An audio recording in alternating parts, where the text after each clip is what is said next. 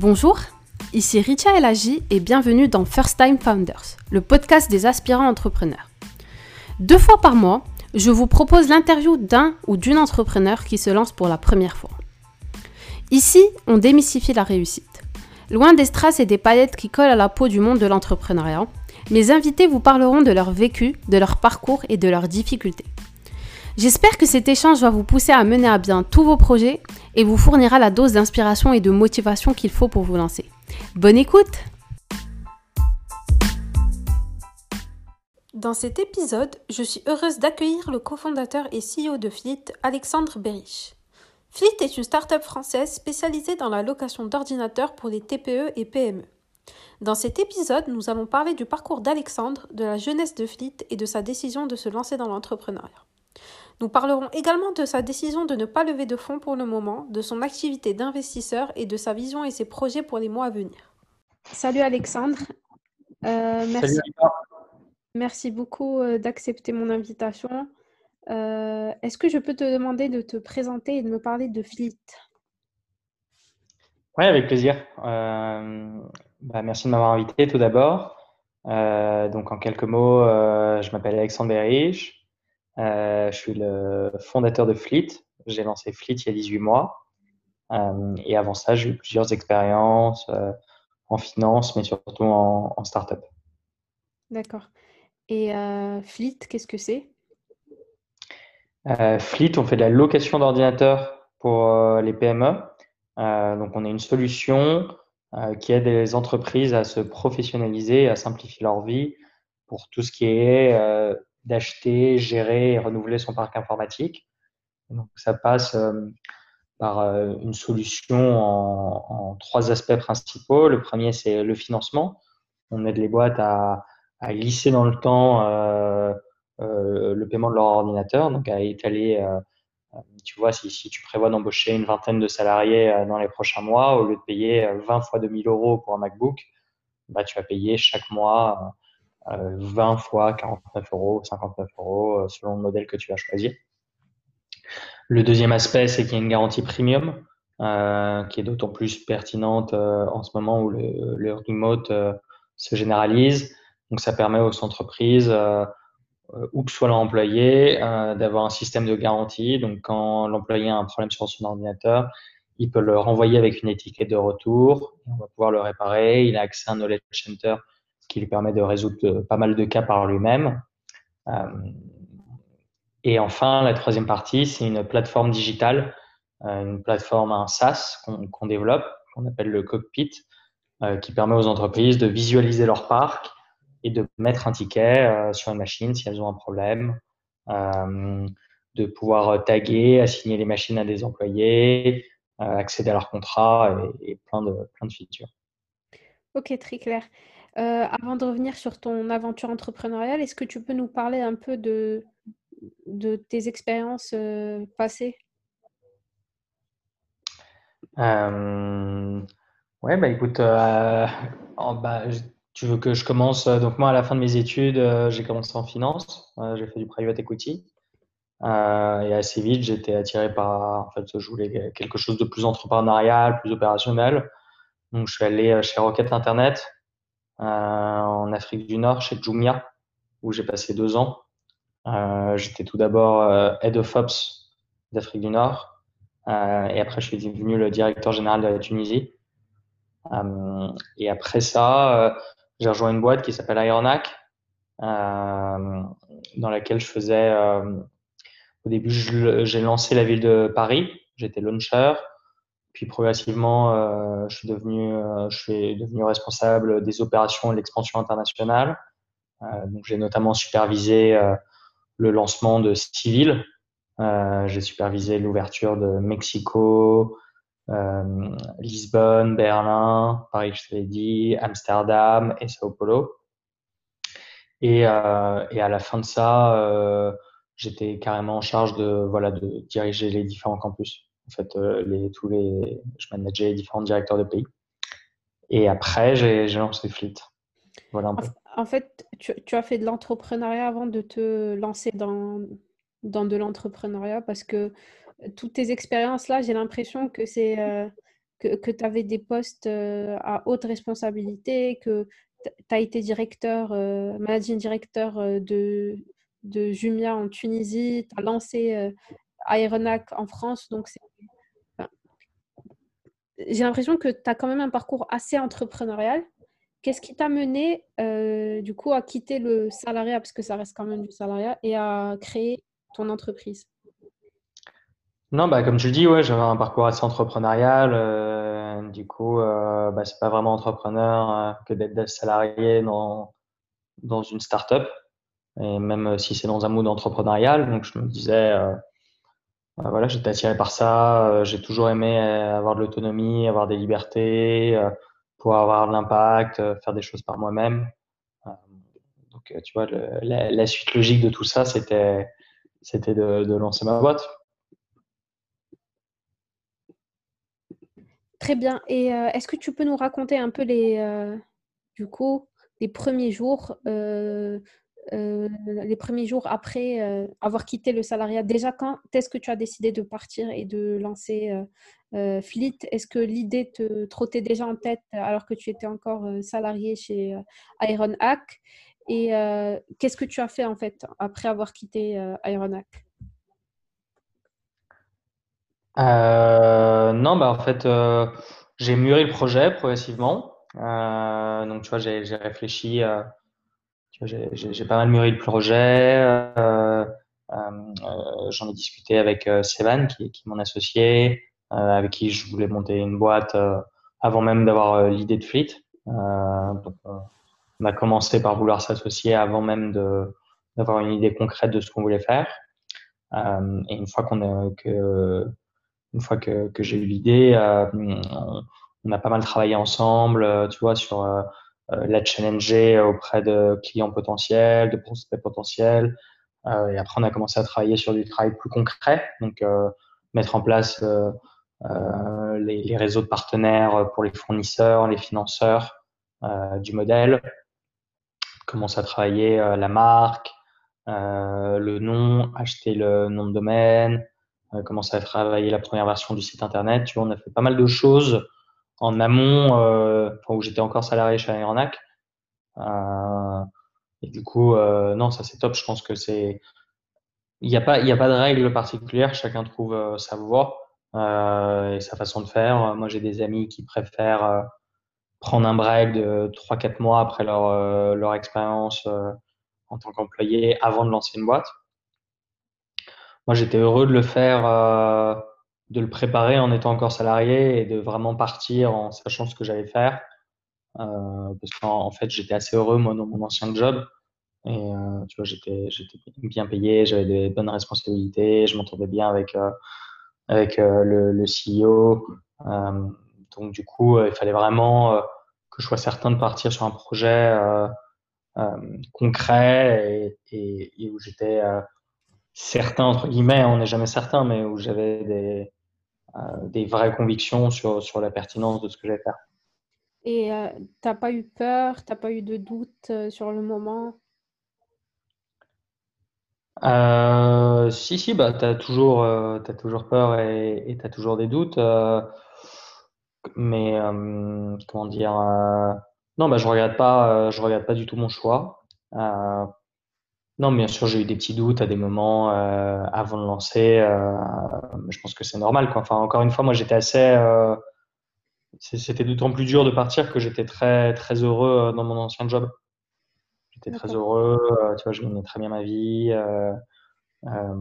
J'apprenais. J'étais très valorisé. je m'entendais bien avec tout le monde. Donc, j'avais pas de raison structurante à, à partir. Quoi. C'est d'autant plus difficile de le faire quand, quand tu es bien. Donc forcément, et puis au-delà même de tous ces aspects matériels et confort dont je te parlais, j'avais, je, ouais, j'appréciais vraiment les gens. J'aimais beaucoup mon manager, enfin le CEO. Euh, euh, j'adorais travailler avec les directeurs de pays que je manageais. Enfin, ouais, j'avais un super rôle, quoi. Donc, euh, j'avais, je m'entendais très bien avec les gens. J'adorais la boîte. Donc, c'est sûr que ça, ça rend les choses plus difficiles. Après, après, je me suis dit. Bah, que tu vois, j'allais peut-être me mettre dans une zone de confort, qu'en réalité tu progressais plus et, tu grandissais plus quand tu savais, savais quitter une, ta zone de confort. et euh, non, et aujourd'hui, je regrette pas du tout mon choix, quoi. Et comment t'es venue l'idée de Fleet? Eh ben, je te disais, ouais, je, à la base, on a commencé à réfléchir avec Sevan à, à monter un business ensemble. Donc, on avait, comment dire, quelques critères qu'on avait en tête qui, tu vois, qui ont structuré un peu la réflexion. Donc, notamment, on voulait un produit avec un gros marché, on voulait plutôt faire du B2B, du B2C, euh, on voulait quelque chose où on pouvait euh, directement faire du chiffre d'affaires, euh, tu vois, sans, sans qu'il y ait trop trop de tech au début, parce qu'on n'est nous-mêmes pas des développeurs. quelque chose avec une dimension ops. Donc, tu vois, on a, on a réfléchi à tout ça. et après, avant ça, moi, j'avais eu un problème. une fois, j'ai cassé mon ordi pro. j'ai cassé mon ordi pro et j'ai maxi galère. Euh, donc je me rappelle, j'ai dû partir à. Tu vois, j'avais refermé le clapet de mon, de MacBook sur, mes AirPods et l'écran s'est cassé. et un peu bêtement, quoi, je, sortais d'un call, tu vois, j'ai fermé en laissant mes AirPods et j'ai dû aller complètement à l'arrache euh, à la Fnac des Champs-Élysées racheter un ordinateur. Je savais pas quel modèle choisir. Euh, tu vois, je savais pas si je prenais l'assurance ou pas. Je savais pas si je prenais une clé Excel ou pas. Je savais pas du tout euh, tu vois. Et, j'étais un peu pris par le stress, quoi, alors que je gérais des situations bien plus stressantes. Mais là, ça, ça, cassait mon, tu vois, c'était une charge mentale vraiment inutile. Tu vois, ça, ça a complètement euh, bousculé mon agenda. Euh, donc ça, c'était pas terrible. Après, je t'ai dit, on a commencé à réfléchir à, à des critères qu'on avait. Euh, mais du coup, pour l'instant, je reliais pas encore euh, cette idée, enfin, tu vois, cette expérience que j'avais eue avec ces critères. Et, euh, après, le déclic, ça a été que le CEO d'Ironac m'a demandé de passer toute l'Europe en leasing. Il m'a dit essayer de trouver une solution pour passer toute l'Europe en leasing. Donc là, j'ai cherché un petit peu. Et en fait, j'ai pas trouvé, j'ai pas trouvé grand chose. Et du coup, du coup, je me suis dit ah non mais c'est dommage. Ouais, je me suis dit, c'est dommage, il n'existe rien qui permet de, faire du leasing simplement euh, en ligne, de façon digitale, et c'est de là qu'est est venue vraiment l'idée. Et ça, tu vois, j'ai reconnecté derrière cette expérience que j'avais eue où mon ordi s'est cassé, etc. Donc, euh, cette idée t'est venue alors même que tu avais décidé pour le coup de, de lancer une boîte? Tu étais déjà parti pour lancer une boîte? Tu avais envie de lancer la boîte, puis l'idée. Ouais, j'avais envie de lancer une boîte. J'avais des critères sur euh, la boîte que je voulais lancer. Euh, j'avais eu une mauvaise expérience et après j'ai connecté avec euh, cette demande que j'ai eue où on ne trouvait pas de solution à cette demande et je me suis dit mais au-delà du pure leasing, il y a tout, il y a un besoin de service, il y a un besoin, tu vois. J'ai reconnecté à plein d'autres choses, tu vois. Je me suis dit mais en fait ce sujet-là, il y a, il y a plein d'autres problèmes autour de ça, quoi. Il y a, il y a nulle part j'avais l'inventaire de tel employé à tel ordinateur. Mmh et euh, du coup, quelles ont été les, tes premières étapes euh, une fois que vous avez trouvé l'idée et que vous, avez décidé de vous lancer? Et aussi, à quel moment tu, tu es vraiment parti? Parce que tu m'as dit que tu travaillais en même temps sur euh, ton projet et en même temps, tu étais encore salarié. Est-ce qu'il y a eu, je ne sais pas, un peu de traction ou un événement qui s'est passé qui t'a poussé à vraiment te dire que cette fois, c'est bon, tu allais partir? Non, non, euh, en fait, je savais que j'allais partir, donc euh, j'ai maximisé euh, le temps qui me restait pour travailler sur le sujet et préparer un peu tout ce que le pré-launch, quoi, ce qui était avant le lancement. donc j'ai pas mal avancé sur tout ça. et une fois, une fois que j'avais que j'avais avancé sur tout ça, bah, je, je l'ai lancé quoi. D'accord. Et quelles ont été tes premières étapes Du coup, là, euh, si tu devais décrire un peu euh, ton expérience de, d'entrepreneur à un autre entrepreneur, quelles sont les étapes que tu lui dirais de suivre? Euh... bah, y a... Ouais, je pense qu'il y a l'étape un peu de, de préparer ton lancement. Donc, il faut toujours, euh, en fait, c'est vachement un jeu d'équilibriste de trouver le juste milieu. Euh, il faut pas euh, passer trois ans ou quatre ans à préparer quelque chose et il faut pas attendre trop avant de te confronter au client. Donc il faut, être capable de prendre, tu vois, de commencer à vendre quelque chose qui est imparfait, c'est normal.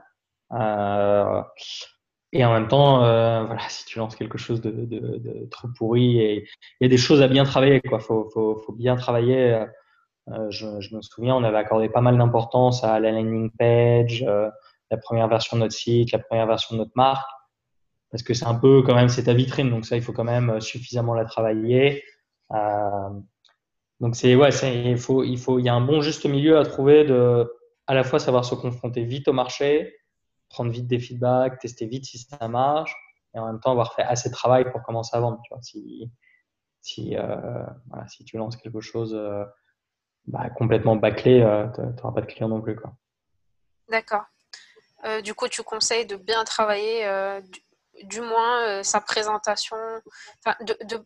Le problème, c'est que on, peut par exemple penser que que si on passe énormément de temps dans son garage à, à, faire et à fabriquer le produit parfait, euh, on se coupe un peu du marché et peut-être que quand on va sortir de son garage, euh, personne, on aura fabriqué en fait un produit pour nous, un produit pour le marché. Ouais, complètement, complètement. Bah ouais, je suis complètement d'accord avec toi. Donc, c'est sûr que ouais, il y a un juste milieu à trouver entre les deux, je pense, euh, de tu vois de de lancer quelque chose. Euh, tu vois, suffit aujourd'hui, il y a quand même beaucoup de euh, tu vois, c'est crowded entre guillemets quoi. Enfin, il y a y y a beaucoup de produits sur le marché, il y a y a beaucoup de gens qui communiquent. Tu vois, tu vois beaucoup de choses euh, en pub, sur LinkedIn, tu vois beaucoup de choses passer. Donc il pour, il faut avoir quelque chose d'assez joli pour assez propre, assez travaillé pour attirer l'attention et en même temps, euh, euh, il faut aller vite. Et donc, euh, voilà, je pense qu'il faut bien travailler ton UX, ton UI, ton design, ta brand, tu vois, ce que tu montres aux clients, les premières interactions que tu donnes aux clients. et après, en interne, ça peut être un peu, tu fais croire aux clients que c'est automatisé et derrière, toi, tu fais des choses à la main. Quoi. Enfin, euh, nous, il y a des premières commandes, c'est mon associé qui les a livrées euh, lui-même. Euh, il allait les déposer, mais c'est cool, quoi. Enfin, tu vois, c'est bien de rencontrer tes premiers clients, de leur parler, de les remercier. Il y a des gens qui ont écrit des lettres à la main pour tous leurs 100 premiers employés. Euh, voilà, il y a des choses. Euh, ça s'appelle, euh, tu vois, il y a YC qui avait écrit un article sur ça qui disait Doing things that don't scale, faire des choses qui scalent pas.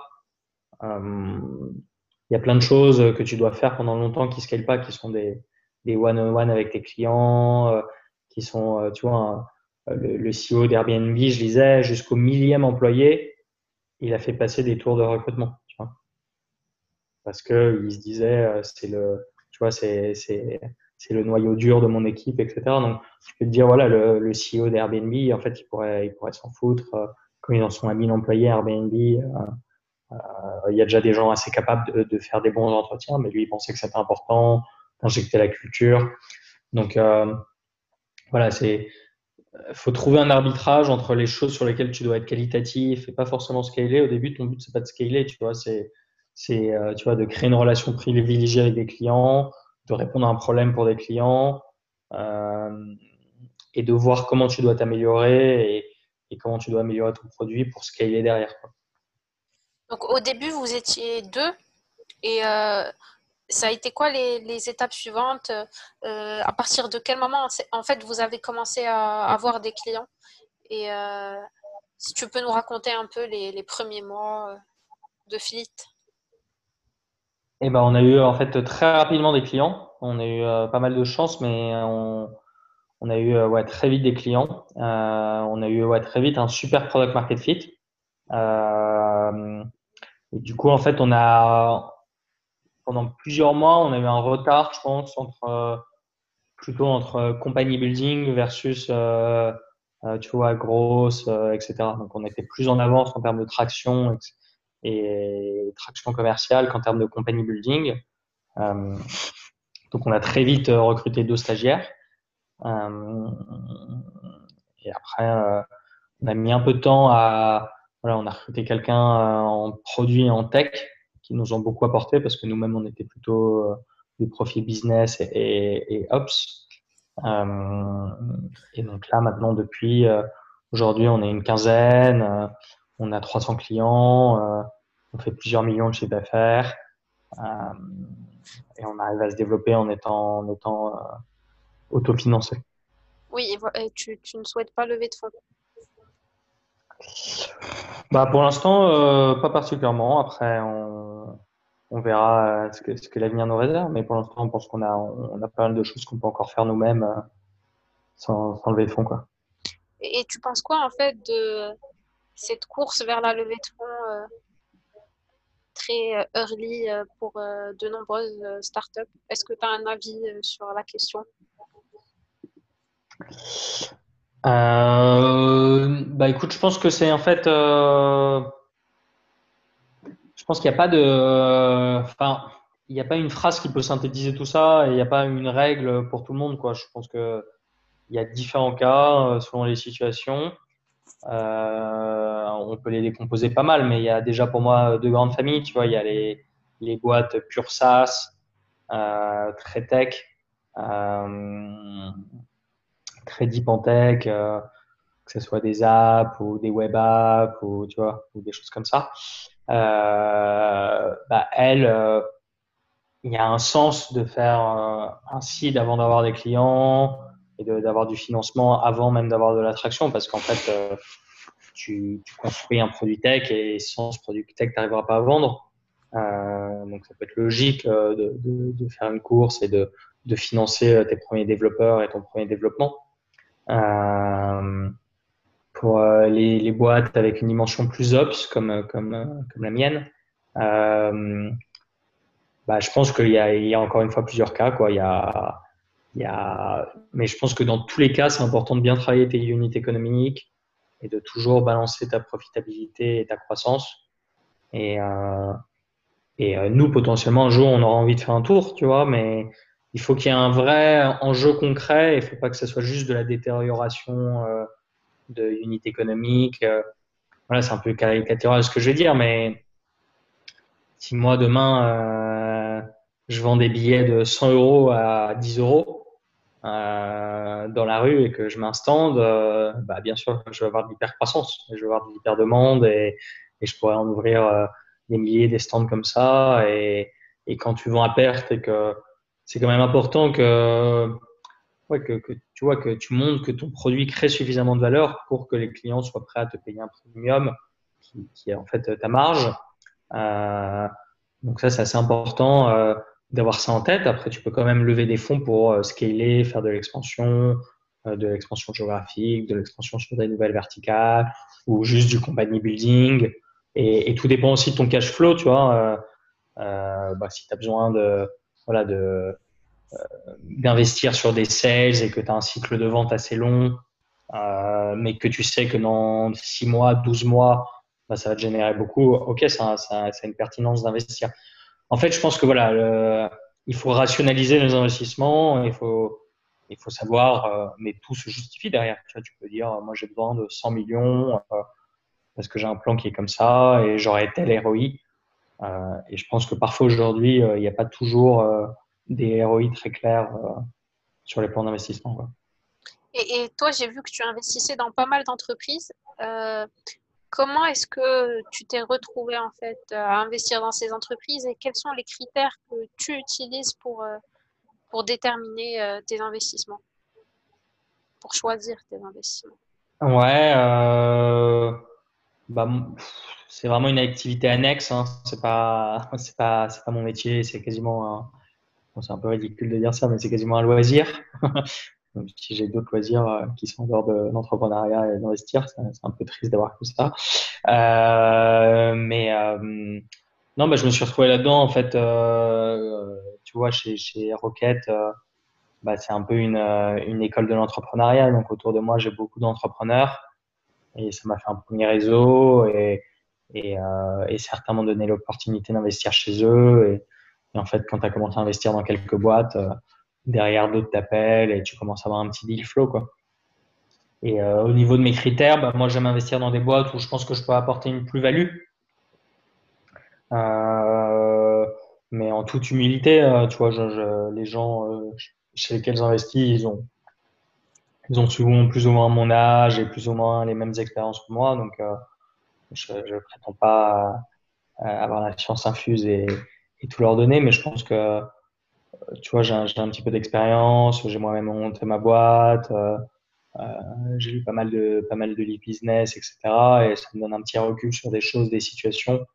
Euh, et, et j'aime bien discuter, euh, voilà, de façon informelle avec eux, qui me contactent, euh, tu vois, s'ils veulent que je fasse passer un tour d'entretien à quelqu'un, ou s'ils veulent, euh, voilà, juste brainstormer de, de founder à founder, entre guillemets, quoi, enfin de entrepreneur à entrepreneur. En fait, tu vois, c'est un travail, le travail de CEO ou d'entrepreneur, il est assez solitaire.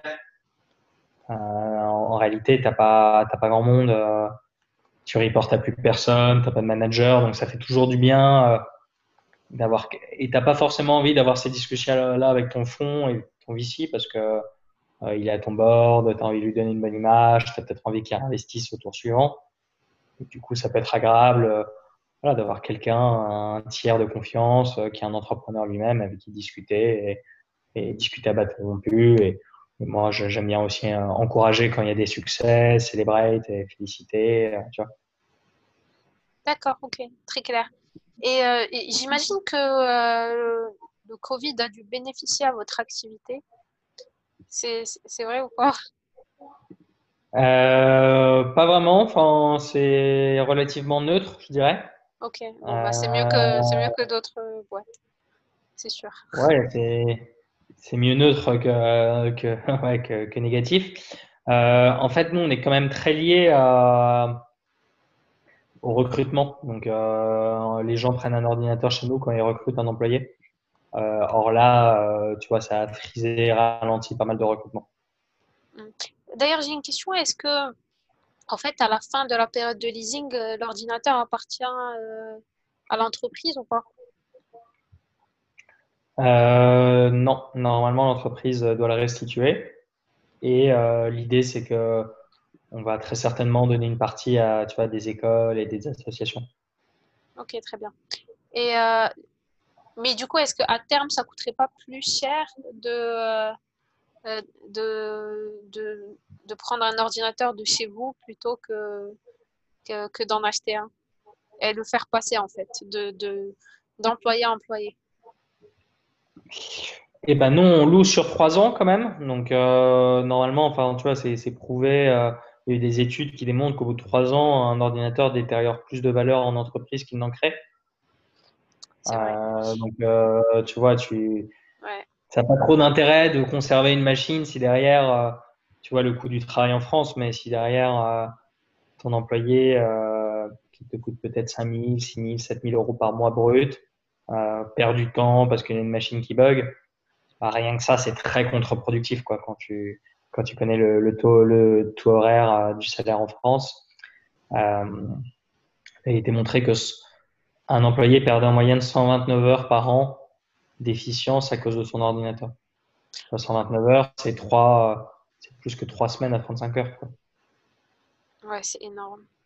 C'est vrai qu'on euh, on s'en rend pas compte, mais on passe beaucoup de temps à secouer l'ordinateur pour qu'il fonctionne. du coup, c'est vrai qu'un service comme le vôtre, c'est ça peut être bénéfique. Euh, quelle est ta vision pour euh, Fleet et quels sont vos projets là pour euh, les mois à venir? Eh ben non, la, vision à moyen terme, on a envie de devenir le leader européen. Donc euh, ça passe euh, par faire un moment de l'expansion internationale euh, en Europe. on a envie plus que d'être leader. En fait, la leader, c'est un peu la, c'est un peu l'effet de la cause qui serait la cause, ça serait première. C'est si on arrive à devenir le, la meilleure solution pour les PME pour acheter, gérer, renouveler leur parc informatique. Euh, on travaille sur ça. Euh, et on est très ambitieux, on a envie de faire euh, beaucoup grandir Fleet. Euh, on en est qu'au début et il y a beaucoup de choses à faire. Euh, uniquement les PME. Est-ce que les grands groupes ne seraient pas intéressés par une offre comme celle de Fleet? Bah, Non, on pense qu'il y a beaucoup à faire sur les PME. Euh, que, que, voilà, il y a une grosse profondeur de marché. Euh, Aujourd'hui, tu vois, Payfit, je crois qu'ils ont 100 000 employés en fiche de paye euh, et 95% de leur société ont moins de 100 personnes de leur société en portefeuille. Donc, tu vois, il y a une grosse profondeur de marché euh, juste sur, euh, sur les PME. Alan aussi est sur ce segment, euh, Conto est sur ce segment. Je pense que grand groupe, non, on n'a pas forcément envie. Tu vois, ils ont, des, ils ont peut-être besoin d'autres solutions. Nous, on est quand même un one-stop shop où tu as à la fois le financement, la garantie, le logiciel. peut-être que eux préfèrent faire appel. Enfin, on le sait d'ailleurs, ils font plutôt appel à une solution dédiée pour euh, le MDM, une solution dédiée pour le financement, une solution dédiée. Ils ont des départements IT en interne. Ouais, toujours plus euh, compliqué. Pour l'instant, notre offre, elle n'est pas vraiment structurée pour, pour, euh, pour, bien répondre à ce type de clients. Et je ne suis pas sûr que ce soit l'ambition. Ok, très bien. Juste deux dernières questions avant, avant de, te, de, de te laisser partir. Euh, quelles sont les plus grosses difficultés que tu as eu à vivre depuis euh, le, début de ton aventure entrepreneuriale? Ah, C'est pas vraiment une difficulté, mais c'est plus une, euh, une, surprise entre guillemets. Mais bah ouais, le, j'imagine que c'est pour tout le monde, mais le, le Covid, le confinement, euh, c'était assez surprenant. Quoi. Enfin, tu vois, c'est quelque chose. Voilà, je t'ai dit, moi, j'avais eu pas mal d'expérience avant de, avant de lancer Fleet. Je pensais que j'étais pas mal préparé et, ça fait partie des trucs auxquels tu n'es jamais préparé. Quoi. Enfin, il y a des surprises dans la vie et, et, là, pour le coup, tu vois, du jour au lendemain, de devoir se retrouver à tout son télétravail, euh, c'était un peu particulier. Quoi. Mais je pense qu'on l'a assez bien géré, mais c'est quelque chose euh, auquel je m'attendais pas. Ouais. Et euh, j'imagine qu'en termes, bah, du coup, vous n'avez pas dû avoir de problème IT, vous, en tout cas mais euh, de peut-être que vous avez, il y a eu des problèmes en termes, euh, je sais pas, c'est surtout en fait, j'ai l'impression que c'est surtout le management qui a dû être compliqué en fait euh, pendant cette période, d'être sûr que tout le monde ne travaille pas trop, que les gens ne sont pas déprimés chez eux ou qu'ils sont pas surmenés, parce que j'ai l'impression qu'à un moment on a, on, a eu du mal à à séparer la séparation qu'on a d'habitude entre le bureau et la maison, elle n'existait plus. Et on était tout le temps en train de travailler, ce qui fait que parfois on travaille jusqu'à pas d'heure. Et euh, je pense que ça mettait la pression sur certaines personnes plus que d'autres, notamment euh, les gens qui ont des enfants, etc. Comment est-ce que toi, tu as géré un peu euh, tout ce qui est ressources humaines, culture d'entreprise pendant le, le, confinement Eh ben, non, nous, on a on a essayé de, passer du temps de qualité entre nous. Euh, demain, on fait un escape game euh, en ligne. Euh, tu vois, il y a dix jours, on a fait un Pictionary. on essaie de pas parler que de boulot. On essaie que les managers soient assez disponibles pour répondre aux questions et mentorer les. on, a, on a pas mal de stagiaires, donc on essaie de bien les former, de leur consacrer du temps.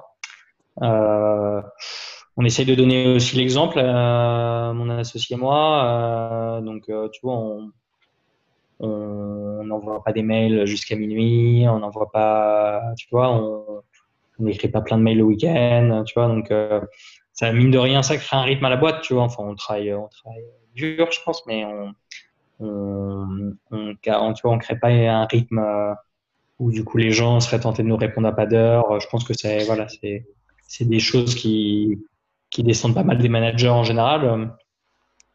Euh, donc non, on n'a pas été trop euh, du coup euh, impacté par ça à ma, connaissance. Quoi. Tant mieux. Une dernière question. Qu'est-ce que tu fais à côté de Philippe? Est-ce que tu as des passions autres que l'investissement? Non, bah, moi j'adore voyager déjà. Ah bah, c'est super passion en ce moment.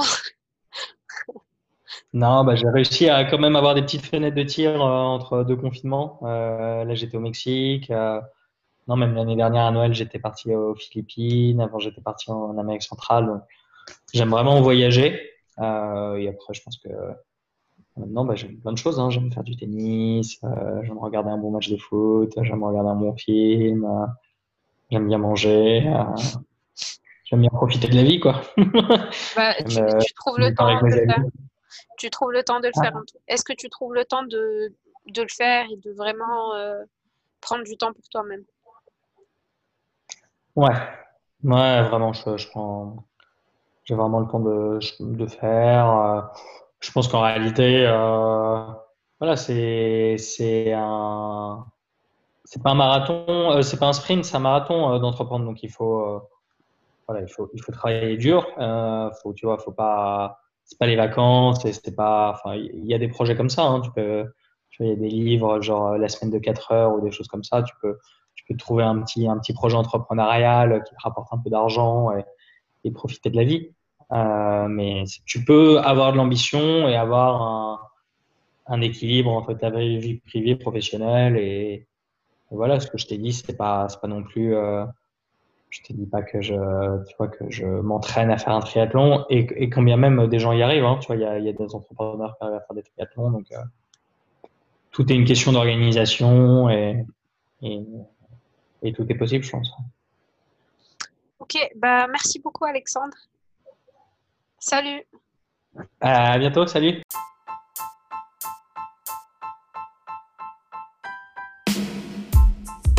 Merci à Alexandre pour son temps et merci à vous d'avoir écouté jusqu'au bout.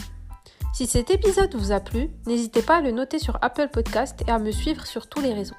Toutes les infos sont dans la description. Je vous souhaite quant à moi une très bonne semaine et à très bientôt.